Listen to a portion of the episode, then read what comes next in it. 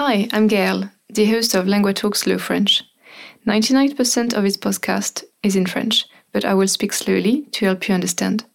If you go to linguatalk.com slash frenchpod, you can read an interactive transcript as you listen. Here you can explore the sentences you didn't understand and see translation for some of the words used in the episode. Now, let's switch to French. Bonjour à toutes et bonjour à tous. Bienvenue dans ce nouvel épisode de LinguaTalk Slow French. Aujourd'hui, c'est un épisode un peu spécial puisque nous faisons une interview de Margot. Bonjour Margot. Bonjour. Alors, est-ce que tu pourrais te présenter rapidement? Où tu habites?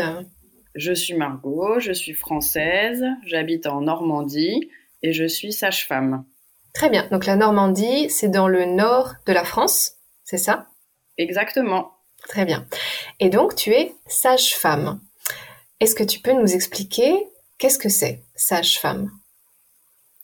Eh bien, euh, c'est euh, un métier médical qui suit les femmes enceintes et qui fait les accouchements et qui suit ensuite les mamans et leurs bébés. Ah, donc là, on a plusieurs mots intéressants. Tu as dit les femmes enceintes. Donc ça, ça veut dire pregnant women. Et tu as dit les accouchements. Accouchement, ça veut dire giving birth. Très bien. Donc tu es une sage-femme. Donc en anglais, on dit midwife. Et tu es sage-femme depuis combien de temps?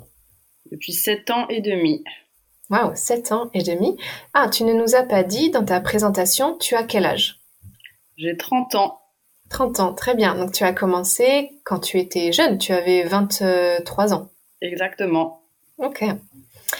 Et est-ce que c'était le métier de tes rêves quand tu étais petite?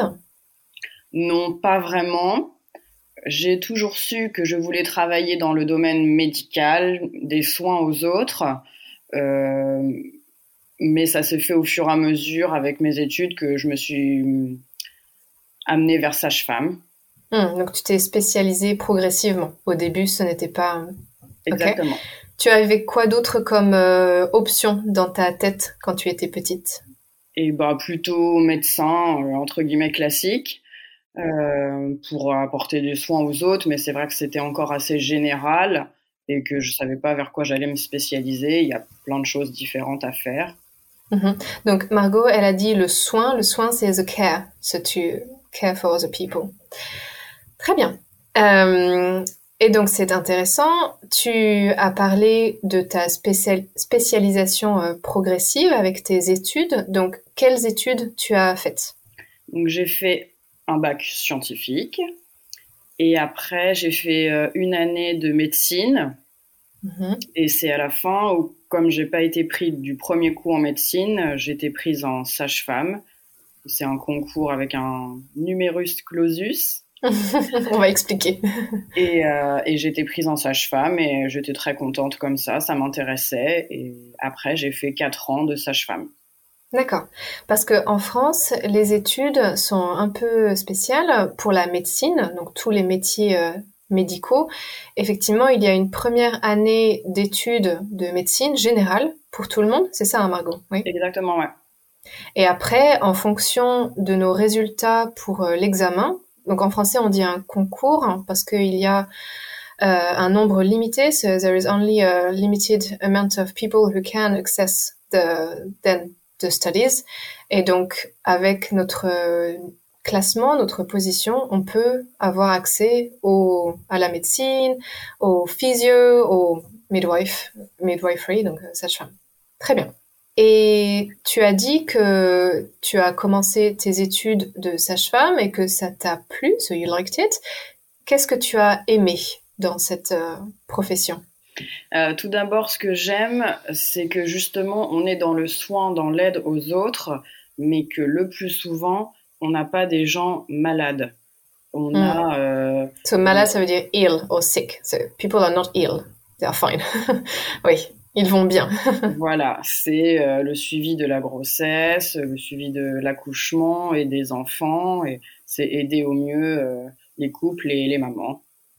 Oui, donc c'est plutôt des moments positifs. Ce sont des choses euh, joyeuses. Tout à fait. Et est-ce que tu pourrais nous raconter comment se passe une journée type? Quelles sont tes fonctions dans ton travail?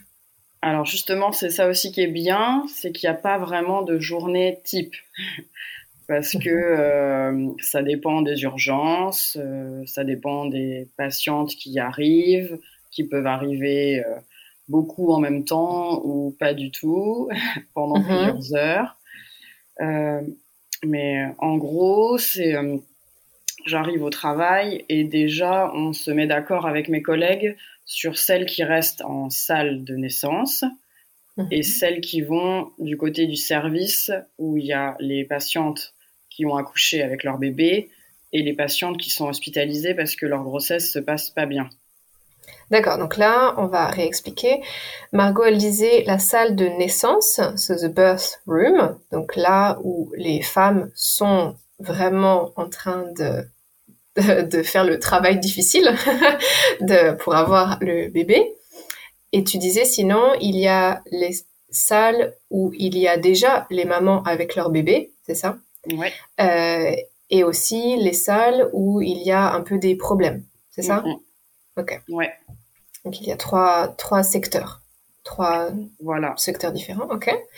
Et donc ça, c'est une, c'est en conversation avec tes collègues que vous choisissez. Exactement, ouais. Et puis après, on s'occupe bah, donc des patientes qui sont en travail et qui vont accoucher, des patientes qui peuvent avoir une césarienne qui est déjà prévue parce qu'elles ne peuvent pas accoucher par les voies naturelles. Donc alors euh, être en travail, c'est travail, ça veut dire work or labor, et donc c'est to be in labor. Euh, une césarienne, ce euh, C-section, et tu disais euh, les voies naturelles, well, natural birth. Ok. Et puis après, on s'occupe aussi des patientes qui viennent en urgence parce que, par exemple, elles ont rompu la poche des os. Mm-hmm. donc c'est la poche des os, c'est the waters. Donc si, si l'eau s'est cassée, c'est water breaks. Ok. Et puis, euh, ou parce qu'elles ont un saignement, ou parce que... S'il y a du sang, saignement, ça vient du mot sang, donc le blood. Mm-hmm. Oui, donc il y a des moments peut-être euh, un peu stressants, il y a aussi des urgences. Hein. Bien sûr, oui. Il faut être euh, réactive et aller vite et savoir quand ça se passe pas bien justement et qu'il faut appeler le médecin. Hmm, quand il y a un problème. Euh, et donc, quelle est la différence entre les sages-femmes et les médecins? Qu'est-ce que vous pouvez faire et qu'est-ce que le médecin peut faire? En fait, euh, en gros, nous, on fait quand tout va bien. ok. Et quand ça va pas, il faut qu'on sache justement quand est-ce que ça va pas et qu'il faut appeler le médecin pour parfois juste un avis au téléphone et qui nous disent quoi faire et parfois qu'on lui dise de venir et vite ou pas vite. Mhm, d'accord.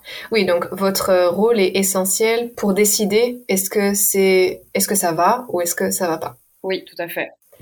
Et est-ce que dans la majorité, in most cases, est-ce que ça va ou est-ce qu'il y a des problèmes? Oui, dans la majorité, ça va. D'accord, très bien. Et donc, si tu es dans la salle d'accouchement, so the birth room, qu'est-ce que tu dois faire? Eh ben, je dois mettre un monitoring à la maman pour euh, sur son ventre pour écouter le cœur du bébé mm-hmm. et pour voir les contractions. Mm-hmm. Euh, je pose aussi une perfusion à la maman pour s'il y a besoin de mettre des médicaments en urgence. Mm-hmm. Et j'examine aussi la maman pour voir comment avance le travail et l'accouchement. Et ensuite, effectivement, quand c'est le moment de l'accouchement, euh, j'aide la, la patiente aussi à gérer sa douleur et son stress et lui expliquer ce qui se passe et la rassurer. Accompagner aussi le papa pour voir qu'il aide la maman. Très bien.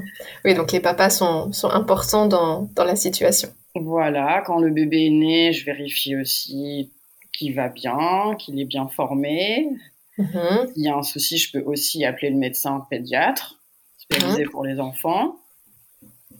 Et ensuite, je garde la maman deux heures et le bébé, surveiller que tout va bien. Et ensuite, ils sont hospitalisés dans une chambre euh, classique, puis en salle de naissance. Donc en France, euh, combien de temps restent les mamans et les bébés à l'hôpital? Trois jours à peu près. Trois jours, d'accord. Et c'est dans des chambres individuelles? Oui. Ok. Ou parfois le papa peut rester. Hmm. Ça, c'est très différent en fonction des pays. Ce n'est pas la même chose euh, en Angleterre ou aux États-Unis, par exemple. C'est très différent. Très bien. Et donc, quel est ton plus beau souvenir euh, dans, tes sept années d'expérience? Ouais, c'est pas trop facile comme question parce que c'est vrai qu'il y a plein, parfois, de beaux moments et parfois il faut apprendre aussi à se détacher du travail et pas avoir trop d'émotions mm-hmm. quand ça va ou quand ça va pas. Euh, mais parfois on est ému quand même parce qu'il y a des petits couples trop mignons et qui, ont, qui sont vraiment super contents et super heureux et c'est vraiment très, ça fait beaucoup plaisir à voir. Mm-hmm. Hum, du coup, je dirais que peut-être un de mes, des couples qui m'a beaucoup marqué, c'était euh, un couple qui avait eu un premier bébé qui allait bien, et ensuite dont la deuxième grossesse euh, qui a perdu le bébé à 8 mois. Oh, ok. Donc, la, oui, grossesse, the pregnancy, et donc euh, la femme a perdu, so lost the baby very late at 8 months. So it's a very tough moment, yeah. Voilà, et moi je les voyais du coup pour la grossesse d'après. Elle était de nouveau enceinte, elle allait avoir un nouveau bébé, et du coup c'était assez dur euh, psychologiquement. Et donc euh, j'ai réussi à bien les accompagner. Une fois que le bébé est né, c'était beaucoup d'émotions, très émouvant, et c'était vraiment heureux, même si c'était difficile aussi. Et ouais, c'était vraiment un beau moment. Parce que toi, dans ton travail, tu vois les femmes quand elles sont enceintes et tu et c'est toi qui es là pour l'accouchement? Il y a une continuité? Euh, non. non. Non, les je pourrais, mais pas dans mon travail. D'accord. Pas la maternité où je travaille. C'est d'autres sages-femmes qui font euh, que les, les consultations de grossesse. D'accord. Donc il n'y a pas, ce n'est pas la même personne quand on est enceinte et quand on accouche. Ok. Voilà, ou c'est programmé. Moi, je les vois en urgence. D'accord. Donc, pour tes fonctions, tu as parlé dans la salle de naissance. Et quelles sont tes autres responsabilités comme euh, sage-femme? Et euh, donc moi pas dans mon travail, mais euh, les sages-femmes peuvent faire ça, le suivi de la préparation à la naissance pour expliquer aux mamans comment se passe la grossesse et l'accouchement et après avec le bébé, euh, et puis on fait aussi après des visites à domicile une fois que le bébé est né pour suivre l'allaitement, pour voir si les bébés vont bien et les mamans et donner toujours des conseils. Et on fait aussi de la kiné. Alors kiné c'est physio. De la kiné pour les mamans ou pour les bébés euh, Pour les mamans. D'accord. Et ensuite euh, aussi pour les patientes qui sont pas enceintes, on fait aussi des suivis de gynécologie classiques euh, avec le suivi de la contraception, avec l'examen des seins, tout ça. D'accord. Ah, moi je pensais que c'était les médecins qui faisaient ça. Non, c'est aussi les médecins quand la patiente a des, a des, pathologies, quand il y a des choses en particulier, mais si tout va bien, on peut, on peut suivre les patientes pas enceintes. Mmh Très bien. Et donc, D'après toi, Margot, quelles sont les qualités pour être une bonne sage-femme? Eh ben, je pense que les qualités importantes sont d'abord l'empathie, euh, bien sûr avec euh, les mamans et les couples, puisqu'il y a beaucoup de travail juste relationnel, de les, les aider, les écouter, les accompagner à gérer leur stress et leur douleur, euh, qu'il faut avoir justement beaucoup de respect et il faut savoir être euh, calme et gérer son stress dans l'urgence qu'il peut y avoir souvent et que effectivement souvent dans la majorité des cas tout se passe bien mais que ça peut aussi déraper et aller mal très vite. Mm-hmm. que, so it can quickly go wrong. So you need to be quick to. Voilà. Mm-hmm. Et que euh, et que parfois ça peut être difficile et il faut savoir réagir vite et garder son calme pour que les patients euh, ne paniquent pas non plus. Oui, tu ne dois pas communiquer ton stress aux patients. Voilà. Mm. Et puis, bah, bien sûr, il faut avoir de la rigueur, comme tout métier médical, où on ne fait pas les choses à moitié. Oui, oui, parce que c'est beaucoup de connaissances. Euh, oui, médicales. Hein. Vous êtes des professionnels de, du monde médical, donc euh, oui. Et on manipule des médicaments et on s'occupe de bébés et tout ça est très important. Mhm. Bien sûr. Donc, si on résume de l'empathie, so to be empathetic, euh, de l'écoute, euh, être calme et prendre des décisions euh, rapidement. C'est ça? J'ai bien. et tu as dit aussi ne pas trop s'attacher, c'est to not feel too connected, parce que les émotions tristes et positives aussi, il faut, ce n'est pas ta vie, c'est la vie d'autres personnes en fait. Ouais. Mm. ouais. Ça, Peut-être que dans les premières années, quand tu as commencé le métier, ça, ce n'était pas facile. Oui, peut-être, peut-être un petit peu plus. Peut-être que j'arrive à plus me détacher, mais c'est vrai que parfois, euh, ça nous rattrape quand même. Oui, oui, nous avons des émotions. Nous sommes humains. C'est difficile de ne pas ressentir euh, des, des choses. Et donc, est-ce que c'est un métier que tu conseillerais pour quelqu'un de jeune qui voudrait commencer? Bah oui, bien sûr. Après, c'est vrai que voilà, c'est un métier très prenant. Euh, on travaille aussi la nuit, on travaille aussi le week-end, on travaille les jours Ah oui, on n'a pas parlé de, de ton rythme. Ouais. Parce qu'on a parlé d'une journée type qui n'existe pas. Mais ok, donc tu travailles, ce n'est pas 8 h 5 heures. Non, c'est de le, quand je travaille la journée, c'est de 8 h à 20h30. Donc plus de 12 heures. Voilà, et la nuit, c'est de 20h à 8h30. Mm-hmm. Et j'alterne les jours et les nuits. Et je travaille aussi souvent les week-ends, puisqu'il y a aussi des accouchements les week-ends. Les week-ends, le Noël, ce Christmas. Tout à fait, ouais. Et voilà, c'est un métier qu'il faut aimer parce que, euh, euh, bien sûr, euh, il faut ressentir tout ça pour pouvoir aider au mieux et accompagner au mieux les patientes. Mhm, bien sûr. Donc il faut être euh, passionné. Bon, il faut vraiment aimer pour, euh, pour faire ça. Très bien. Et une dernière question, parce que on dit sage-femme et en anglais c'est midwife. Alors est-ce qu'il y a des hommes sage-femmes Oui, il y a des hommes, mais très peu. C'est plus une profession féminine, mais euh, rien n'empêche d'être un homme pour, pour aider les femmes. Très bien. Et est-ce qu'il y a un mot spécial alors pour non, appeler sage-femme ça veut dire celui qui a le savoir sur la femme.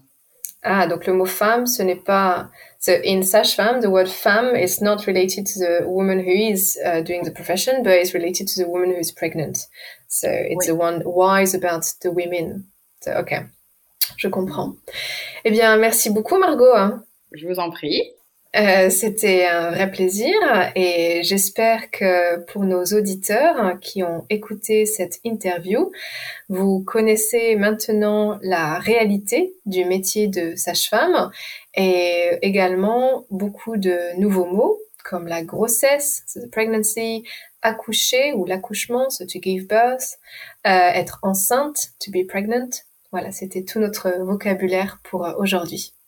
Merci beaucoup Margot, merci à vous les auditeurs. Je vous souhaite une bonne semaine et je vous dis à la semaine prochaine. Salut. Au revoir. Thanks for listening to this episode. It was produced by LanguaTalk, a platform where I and many other tutors offer personalized one-on-one online lessons.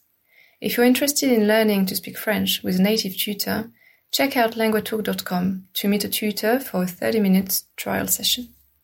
You can also re-listen to this episode whilst reading an interactive transcript at languatalk.com slash frenchpod. Try noting down some vocab as well as working on your pronunciation by copying what I say. If you liked this episode, please consider subscribing, sharing the podcast with a friend, or leaving a rating in your podcast app. This will help us grow, which in turn will allow us to produce more episodes. Merci et à la prochaine!